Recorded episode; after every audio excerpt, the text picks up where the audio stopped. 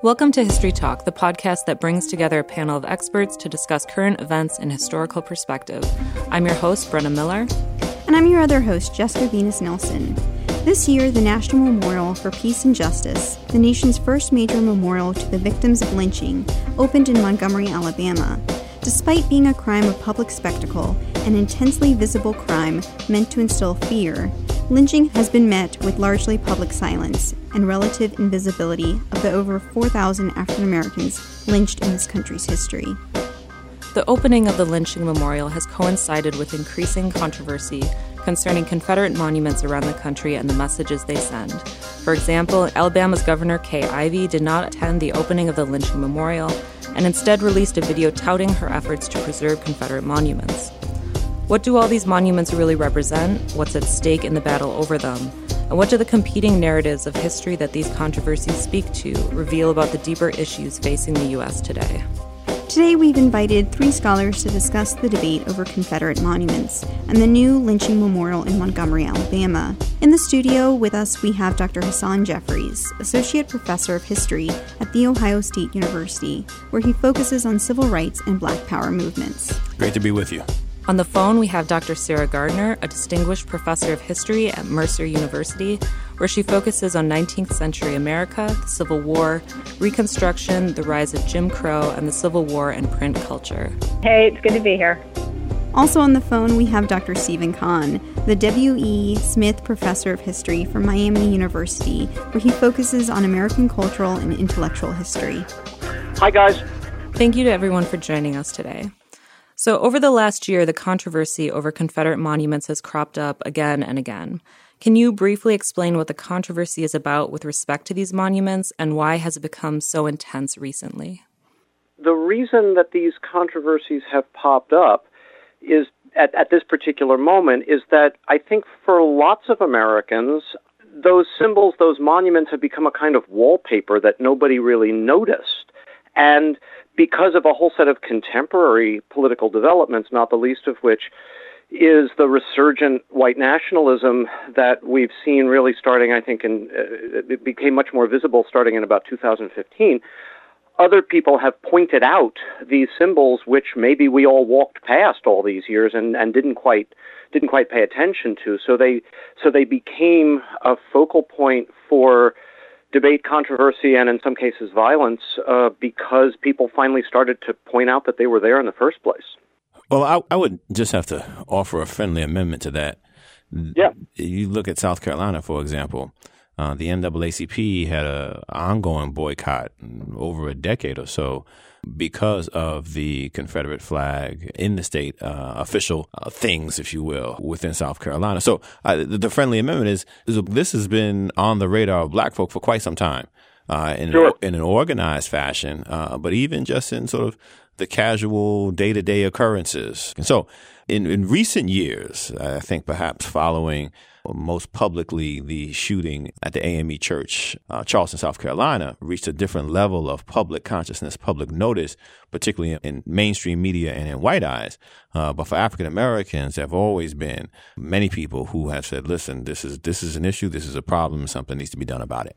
Yeah, and I I think I would just add to that that in the wake of recent shootings, um, those who wish to preserve Confederate monuments have doubled down uh, with the rise of Black Lives Matter and other organizations that do bring attention to what might seem invisible to some folks, but is painfully obvious to others. So, what do these monuments and other forms of public commemoration of the Confederacy then represent today? Well, I'll say that they represent the same thing that they've always represented, and that's white supremacy, right? I mean, they went up at a time when Reconstruction era and coalition governments were overturned, or later when civil rights organizations and policy threatened Jim Crow. Monuments are for the living, not for the dead, and the goals and desires of societies that erect them. So the message seems pretty clear to me what they represent. You know, for me, at a at a much more abstract level, they represent one of the few things I think I've really learned about history, and that is that losers have much longer memories than winners. And to be on the losing side, not only of a war, but indeed of history itself, is something that white Southerners in particular have had to live with now for, well, 150 years. And I think that those monuments at some level are a testament to just how long and how bitter those memories are and how they hang on even into the present. But to a certain extent, yes, they lost the war, but they won the Reconstruction. Uh, and yeah. when, we, and when we look at mm-hmm. when we look at when these monuments go up, particularly that first real that first big wave after 1895, we're talking about the height of Jim Crow. I mean, they were winning that. It was reinforcing yep. this notion that we are on top and we will continue to be on top. And I think it was more just using. I mean, certainly there's some lost cause in there. You know, there's some psychological Freudian things that they got going on with the Civil War, but it provides a sort of convenient way of promoting white supremacy and the idea uh, of this is the ultimate objective to have black people under tow. And I think that really helps to fuel the reasoning behind it, even during a time when they are really on top. That bottom rail, as yeah. they like to say, the bottom yep. rail is on top, right? I absolutely agree. I mean, what else does a monument of a white guy holding a gun placed in neighborhoods where Reconstruction governments were overturned say to people as they walk down the street. They assert authority, right? That we are the ones on top. So, so maybe we could think about this as having two phases. That the post-Reconstruction era, uh, which was a lot of equestrian statues and you know a lot of monuments in the town square, uh, represented the triumph of the Jim Crow order but by the time the flag in particular shows up again as a symbol, Jim Crow is under attack. It's that post war civil rights era when the, when the order of segregation is now under national scrutiny, and that's when, in sort of round two, people start waving these flags more and more energetically. I think that's actually when the flag goes up on the state capitol in a lot of those southern states, is in the 50s and 60s. You know, mm-hmm. they bring they finish the Stone Mountain Memorial, I mm. think, in the 1960s. You're right. The part two, I think, is important. But the, the that moment, uh, so Georgia, for example, redesigns its state flag in 19, 1954 or 1955 in direct response to exactly what you're talking about, the Brown decision.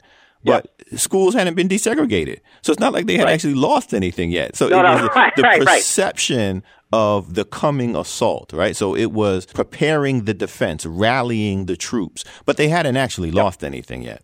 When were most of the Confederate monuments built? Who sponsored them? And what messages were they intend to send when they were constructed?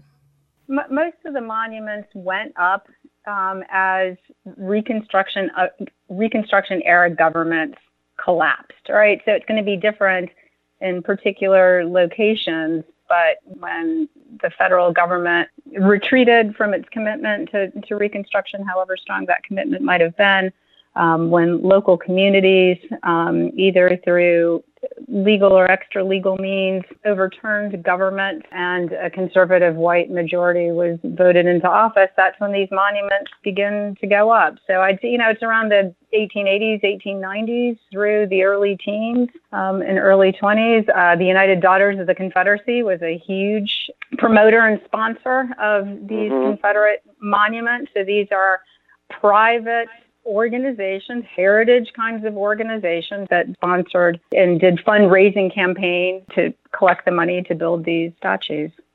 And I think it's important to note that up until very recently, nearly all of these are on public property. That's yep. that's private funds, but public property and, and, in prominent public places. So literally in the public square, outside of county courthouses and the like. So it's not only saying that we are in charge, but we are in charge through these institutions, through the mechanisms of political control. And I think that's critically important to keep in mind. It wasn't just some nice old ladies who thought this might be a good mm-hmm, idea, mm-hmm. right? I mean, it mm-hmm. was the full support of the state apparatus behind it and the society as a whole. And that's why when we look back at it now, we're not just talking about, hey, it's unfortunate we may disagree, but everybody's entitled to their political opinion. This is these are state representation.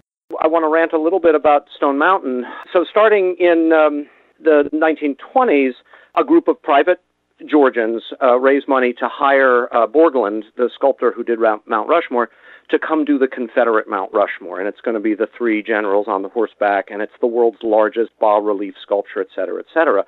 Well, you know, Stone Mountain is where the Klan was resurrected in 1915. So the connection between these monuments and these paramilitary terrorist organizations that are in charge in the South. I, I mean, it's it's as clear as day, really.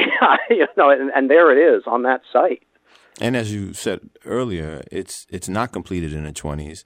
It's resumed, right. resumed in the sixties and completed in the seventies, right? Right, right. They yeah. run out of money in the mm. twenties, and then it's half done, and then all of a sudden, uh, civil rights movement happens. Yeah, it, it's clearly problematic for at least a significant portion of the population of Atlanta. It doesn't become sort of a, a public problem in Atlanta, I don't think, until the, the Olympics, so 1996, right. when the become, Olympics were headed to Atlanta. And then they're like, holy crap, what do we do now? So when we have this gigantic monument to right. supremacy, right, you know, where track and field was going to be held or whatever it was it was at at Stone Mountain.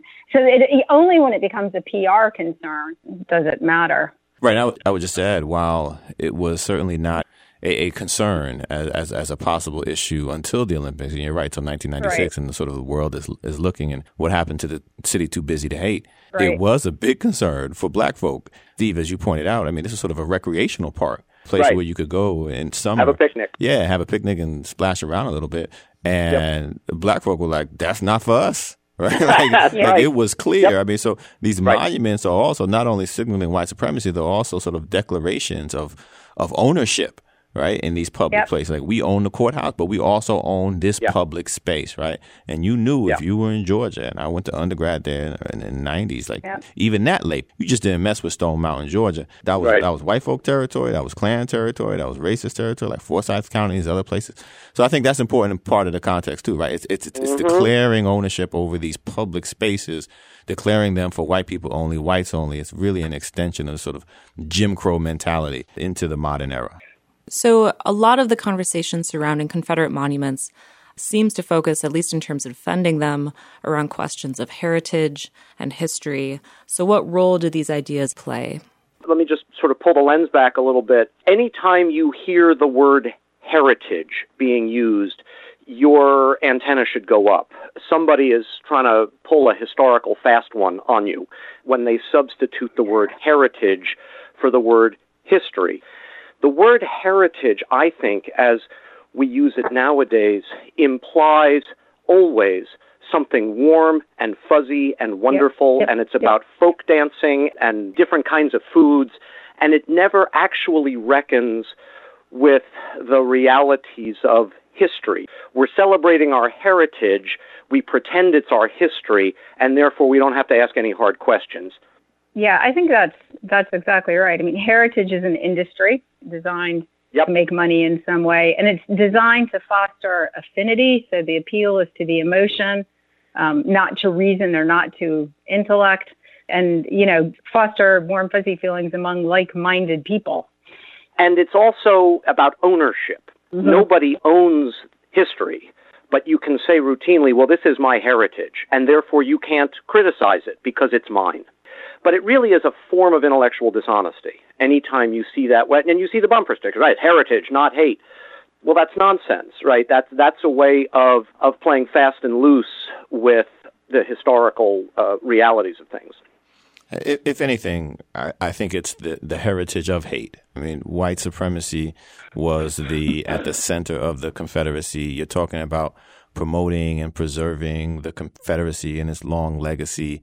If anything, I certainly understand sort of the tourism of heritage and, and all that, but at its core, we're talking about promoting the core elements of a white supremacist culture. And we want to talk about hoop skirts and magnolias and mint juleps, right. but it was all the accoutrements of white supremacy. And so its hate is truly at the center of it all, whether or not we want to pretend or those who want to celebrate it pretend that it exists or not.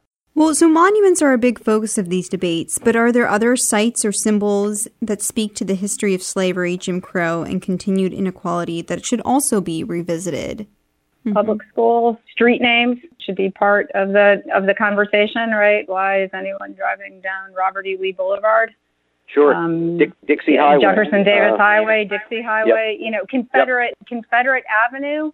I think it's worth noting too that the schools, uh, Steve, as you pointed out, I mean, it's part of the second wave. So the monuments, right. we see the birth of the monuments turn in the 20th century, but we see the schools being renamed after mm-hmm. the Brown mm-hmm. decision, right? And then 10 years later, when desegregation in the South actually begins to occur. The rise of private white academies, but then you also have black folk actually entering into white schools. And then you begin to see a big push. See if we can pay for private white schools with public money. But short right. of that, we are going to rename mm-hmm. these schools after these Confederate, mm-hmm. Confederate generals. Mm-hmm. And, and, and, we right. haven't said part, part of the problem isn't just that, it's not just that the Confederacy was about white supremacy and promoting white supremacy, right? People can dismiss, well, that's just black people being sensitive, right? Perhaps. But they were also traitors right? I mean, yes, they, yes, yes, they actually went against, they tried to break up the union, right? I mean, that in and of itself, right, is enough and ought to, ought to raise, raise flags, if you will, uh, on the issue of should we, should we be propagating Confederate mythology and the like, uh, or, or should we be saying, hey, we need to, we need to reimagine the reimagining, revision and actually move mm-hmm. away from the heritage and deal with the actual history? You know, there's a kind of two part success that, Southern mythologizers have had. Uh, one was, uh, yeah, this had nothing to do with slavery. Uh, it's it's uh, has nothing to do with race. And the second was, yeah, it wasn't about it, it was about states' rights. It wasn't about uh, tearing up the Constitution and being traitorous. Yeah, it's kind of astonishing.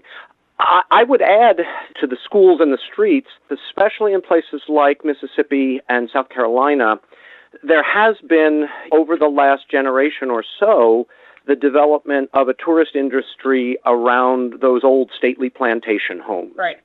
And very few of them, at least to my knowledge, have confronted the question of slavery at all.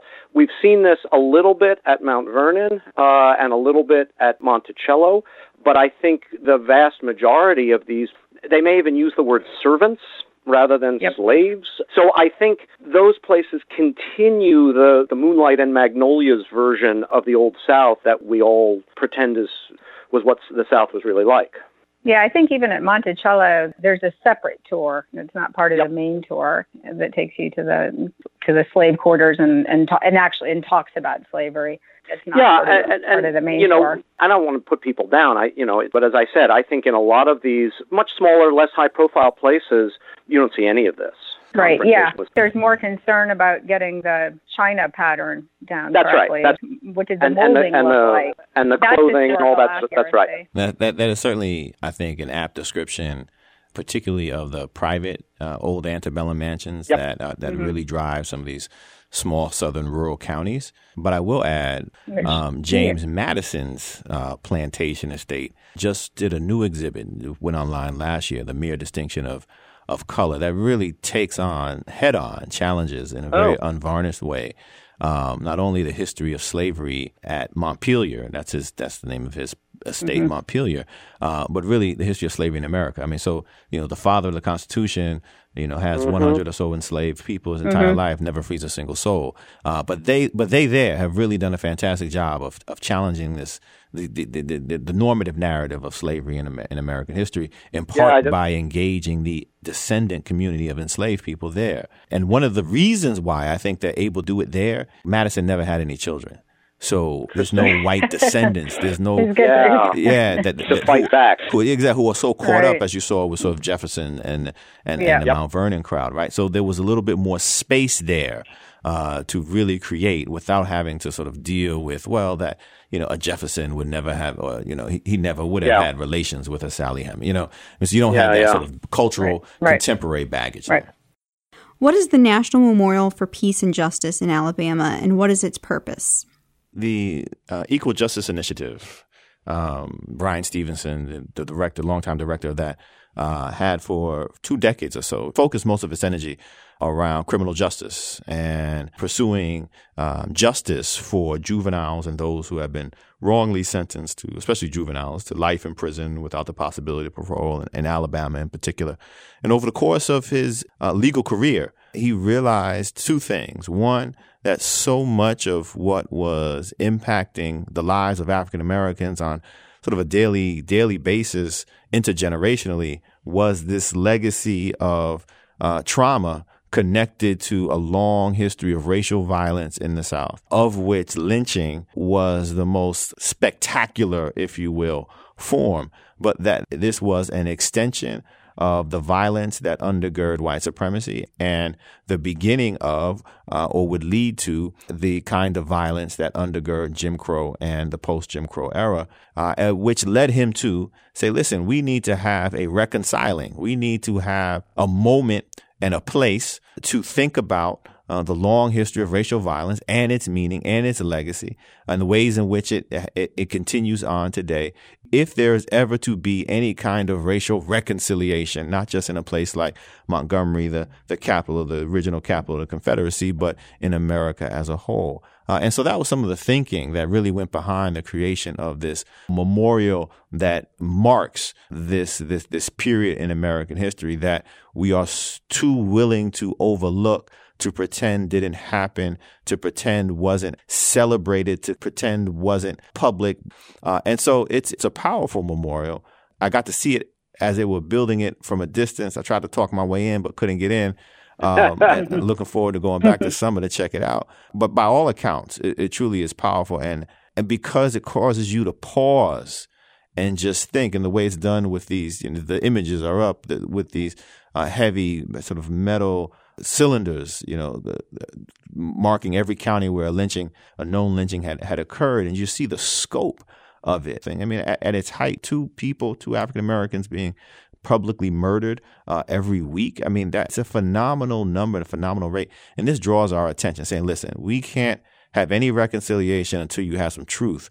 And the truth has to begin with the central role of racial terror and violence in our society as it relates to policing the color line you know, I've written a, a, quite a bit publicly about all this Confederate celebration and whatnot, uh, and and it's easy to feel discouraged given the the drift of the conversation and and the public discourse and whatnot. But this Montgomery project, we can see that as the latest in a series of institutional developments, which I think really are asserting in creative ways that there really is no American history without African American history and the centrality of the African American experience to everything that has gone on on this continent since about 1607. So I'm thinking in particular about the the Smithsonian's African American History Museum, which opened about two years ago, give or take. I'm thinking as well about the the plantation that has opened as a museum of slavery uh, outside of New Orleans, the Whit- uh, where the Whitney is that the Whitney? Yeah, the, the Whitney, Whitney yeah. plantation. Yeah. yeah. I'm thinking even about the um, the the site of the first White House uh, at Independence Park in Philadelphia which has now uh, small but but extensive discussion of George Washington's slaves, the four slaves he brought with him to Philadelphia when he was president and living in Philadelphia. So. Uh, and now maybe there are going to be venues where we can confront these topics and talk about them. Yeah, I think too the placement is interesting. Not just that they, not just that it's in Montgomery, Alabama, for very good reasons, but it overlooks the state capital and it's just down the street from the Board of Paroles and Correction. And so, a place perhaps where justice may be achieved, not quite achieved, this national memorial can do what what state governments have failed to do. So, why does the National Memorial for Peace and Justice in Alabama focus specifically on lynching? And what has been the role and function of the historical silence surrounding lynching? Why has there been so much silence? And is the memorial an explicit effort to break that? I, th- I think part of the, on, on the silence, and, and the silence is very important because the silence is contemporary. During the height of lynching, there was no mm-hmm. silence. I mean, these things mm-hmm. are not only covered mm-hmm. by newspapers, and you had a handful that might have said, you know, towards the end, you know, like, hey, we need to reconsider this, especially, you know, as we're moving into somewhat modern, a modern era. But you know, these things are being advertised, right? This is going to be, you know, there's going to be a Negro barbecue outside of Atlanta, yeah. right? It'll come yep, on yep, down. Yep. There's special trains that are being announced. The, the last major one, Neil, um, Claude Neal, I believe, down in Florida, you have two or three thousand people who show up, and and you look back at some of these photographs that were taken of, of these events. Nobody's wearing a hood. Nobody's hiding. In fact, people mm-hmm. are smiling, right? I mean, they are taking, these white folk are, you know, literally posing for these pictures. So it was very public facing. The silence comes later and the silence becomes deafening. In part, there's some shame, there's some guilt there's some fear on the part of black folk, right? Like, why don't black folk want to talk about this? Because that has a lasting trauma. When you meet the children of people who have been murdered and lynched and they're still with us as adults, mm-hmm. and it's like, our family never talked about this, right? For 30 or 40 or 50 years. And why? Because that's a trauma that they, that they are living with. But the ramifications of that are really powerful because when I bring this up to my class, my college students, maybe you would or wouldn't be surprised about how many mm-hmm. don't even know this ever happened that lynching in America never never occurred. That these spectacle murders, they had never heard about it. Right. And so when you present it to them, they're like, oh my goodness. Like, what does it mean? Not only that it happened, what does it mean that I've never been taught or told about this before? There is some level of shame involved about this individually, collectively, nationally, which I think is part of what reinforces this silence because it, it reminds them of all this shameful, horrific business. I think some of what you're speaking of about the shame and the not wanting to be reminded is bared out in some of the media coverage over the lynching memorial, where in every article you find, there are these accounts that foreground white Montgomeryans as if they have a special voice on the matter, mm-hmm. where they, they, they doubt the veracity of the numbers lynched and they also right. raise concerns that such history it stirs up trouble and cause a backlash. There are lots and lots of Americans, I don't even want to put them down for this, who really think the job of history is to make you feel better. It's a therapeutic thing. We're going to feel good about ourselves and our country. And that's not the job of history. The job of mm-hmm. history is to tell the truth about the past as best as we can manage to do it. And that doesn't necessarily make you feel good about the past or make you feel good about your great great grandfather. Um, but I think that's what people want yep. out of history, and that really is that's where it bleeds into this this notion of heritage, which is supposed to, which is a kind of therapeutic thing that just uh, that makes you feel good. The backlash, you know, what it screams to me is that the opponents of the memorial are not at all concerned with forgetting history or with rewriting history, that they're because they're more than willing to forget or ignore this part of history. What they're worried about is they can't control this part of the narrative. You know, I find it more than more than a little ironic that that those who have littered the landscape with these mm-hmm. uh, participation trophies to the Civil War are the ones who who want to, you know, say, you know, just why can't you forget it? The past is the past, yep. right? So. Yeah, yeah, right, that's right. Right. That's right. right. That's not us today. Yep. Yeah. Silence is a kind of amnesia in that sense. And it seems to be important to those people because immediately it becomes personal and defensive. Well, I didn't lynch anybody. Well, that's certainly not the point. To what extent do these monuments speak to the past versus to more presentist controversies and debate? Yes. I, I yeah, mo- mo- monuments are for the living, and and the longer a society tolerates these kinds of, you know, I will just Confederate monuments. The longer we countenance their presence in public spaces, um, or as long as we continue to countenance their presence in public spaces, sends a message that we countenance what they represent about the past, right? That that we're saying we're okay with this.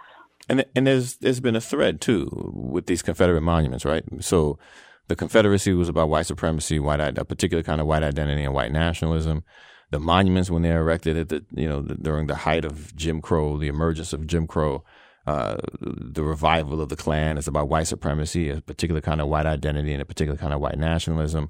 When you get the, the, the renaming of schools and integration of Confederate flags in the 1950s and 1960s in response to civil rights movement, once again, white nationalism, white identity, white supremacy. And even today, when you're talking about removing them and people rallying to their defense, whether mm-hmm. it's in Memphis or New Orleans or in Charlottesville, it's about white nationalism and white identity and, and, and, and I mean, and white supremacy perhaps for some it's it's it's um, uh, more clearly articulated, whether it's those who are on the, the white supremacist right, alt right, however you want to define or name them, or it's slightly slightly more coded uh, when you have the president of the United States talking about there are good people on both sides, and this is about heritage and all this other good stuff. People, right? Good people, good people. I mean, it, but that's the, there's good a people. through line through it all. It absolutely reflects the contemporary moment, but the contemporary is connected to the past, and I think that's yep. that's an important to keep in mind as well. Mm-hmm. the way and the way these fights keep recurring, right, over uh, at, at, at flashpoint moments across the last 150 years. I, I'm struck by something that uh, that that the really wonderful Southern historian Drew Faust wrote years ago uh, about the, about war, and she said that that what war really is ultimately is a narrative. Uh, you need a narrative in order to make sense out of what is otherwise just state-sanctioned murder, and we have, as a nation, a, you know, a, a fairly good consensus about the narratives of many of our wars. World War II, the American Revolution. We're pretty ambivalent about the narrative about Vietnam, and I think we have no consensus about the narrative that makes sense out of the Civil War. You know, in fairness, I think I think it's not a 50-50 split. I think uh, a majority of Americans understand perfectly well what the Civil War was really all about, about slavery, white supremacy, uh, Southern aristocracy, and everything else. Uh, but what you do have is this, you know, sort of intractable minority that that you know generations come and go, but but it still seems to be there. Yeah, so I don't, I don't know. I, I think that there is, I, I think you're right in that this is about narrative and about the Civil War, but I don't think it's just a intractable minority that is clinging to this idea that mm-hmm. it was, you know, an unfortunate lost cause. I think that if you ask the majority of students, what is, what was the principal cause of the Civil War? Southern Poverty Law Center just did a report on this, took a survey of thousand students, and the vast majority were talking about states' rights. I mean, so okay. whether it's that intractable minority, they're they're yep, they're yep. controlling the narrative, and and it's it's confusing because the Civil War itself, right? You know, not only does the South believe in white supremacy, but the North believes in white supremacy yeah. too. So is this a battle against racism and white supremacy? If you yeah. no, you can be anti-slavery at one point in the war and still believe in white right. supremacy. So those right. things that we say are sort of absolutes are not because we're talking about the 19th century, right? In an era where slavery was a national phenomenon, not just a regional or sectional issue. Yeah, I guess two things. One is someone should do a study of who goes on all of those plantation tours in Savannah and Mississippi. And my guess is you're going to have a fair number of Northerners who want to sit on the porch and see the fine china and the hoop skirts. So they're buying into the myth as much as as much as anyone. The second point anti slavery advocates. Many were, certainly white supremacists were racist. And that, when we sort of untangle that in my class, that's another thing that sort of blows my students' minds. C- because for them, it is clear in their heads that abolitionists, anti slavery advocates had to have some kind of enlightened view about race. And that's patently yep. untrue. And so that it, it makes their heads hurt just on, this question of how do we reconcile this issue of, of, of, traitors and so on the one hand this isn't about slavery right? But on the other hand it's also framed as as being about black people. Like if it wasn't for black people there wouldn't have been this civil war. Right. And so if it's just about black people well then all can be forgiven right? I mean there's sort of this mm-hmm. twisted sort of logic on the one hand that, you know, if, if it's about black people, then, you know, it really can't be all that bad. But then again, it's not about black people. It's about, it's, a, it's the schizophrenia that yep. race causes and race and racism have caused in America, where, where right. it's, it's, it's the logic of the illogical when it suits particular purposes.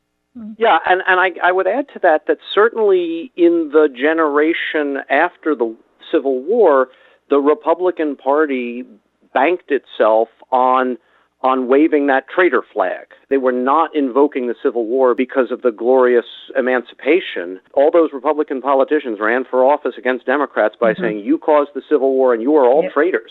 And that vanished uh, by the early 20th century. So, how do we go about changing this narrative? Do we think hmm. things like the lynching memorial and other, say, plantation tours that give a more honest rendering of history will have an impact on the conversation, or will it continue to be a more so choose your own adventure type of history? And with that, what do you expect to happen with the challenge essentially that the lynching memorial issued to the 800 counties in which mm-hmm. lynchings occurred? Yeah. They they made duplicate statues for every county to claim and put up in a public space eh, to commemorate those lynchings. What do we expect to happen with these monuments? Will they be claimed? Will more Confederate monuments come down? Will more go up? The one thing about the you know the the offer right that any county can can claim a, a, duplicate statue is that the county has to demonstrate that it's made systematic efforts locally to address racial and economic injustice. All right, so you can't, the way I understand it, you can't just claim one of these statues, and that's going to be a tough go for some of these counties. I would be very, very surprised if, you know, in the next 10 or 20 years, we see any more Confederate monuments go up. There are going to be a handful of these things that uh, a couple of yahoos put up on their front lawns. But in terms right. of public money, public spaces, and so on, that's we're not going to see that. I think I'm prepared to put five bucks down on that. I think Steve's right. I think that some will stay up. Most will stay up. I think some will continue to come down. I think those that come down will come down in places where you have large black populations, majority black populations, and you have elected officials who are responsive to them. So not yep. surprisingly, you'll see you saw it in Memphis, you saw it in New Orleans.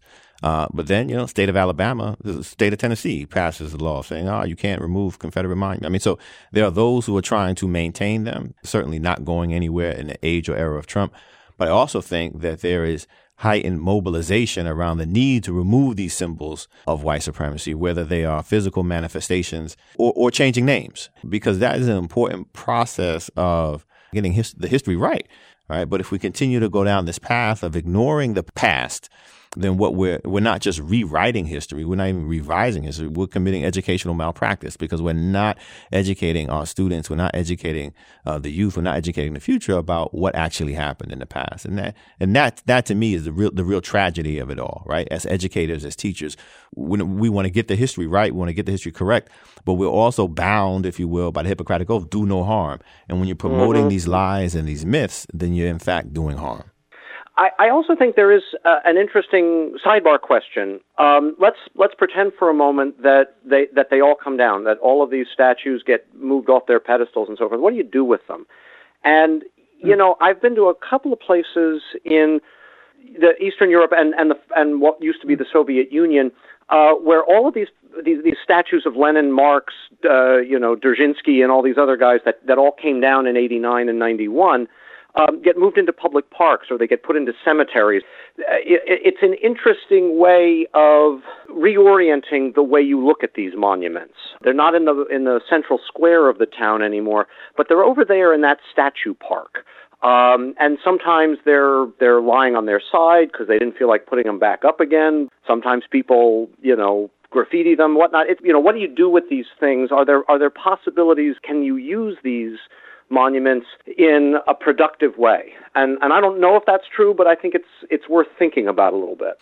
No, it is. I always find it ironic. The city of Selma, um, down in Alabama, had for years debated and wrestled with a, a sort of bronze bust statue um, that was in the public square to Nathan Bedford Forrest, Confederate General Nathan Bedford Forrest, mm-hmm. one of the mm-hmm. founders of the Klan. And in the end, they wound up having it moved to the cemetery, right? Sort of, you know, mm-hmm. cemetery off, still, still in Selma off the side.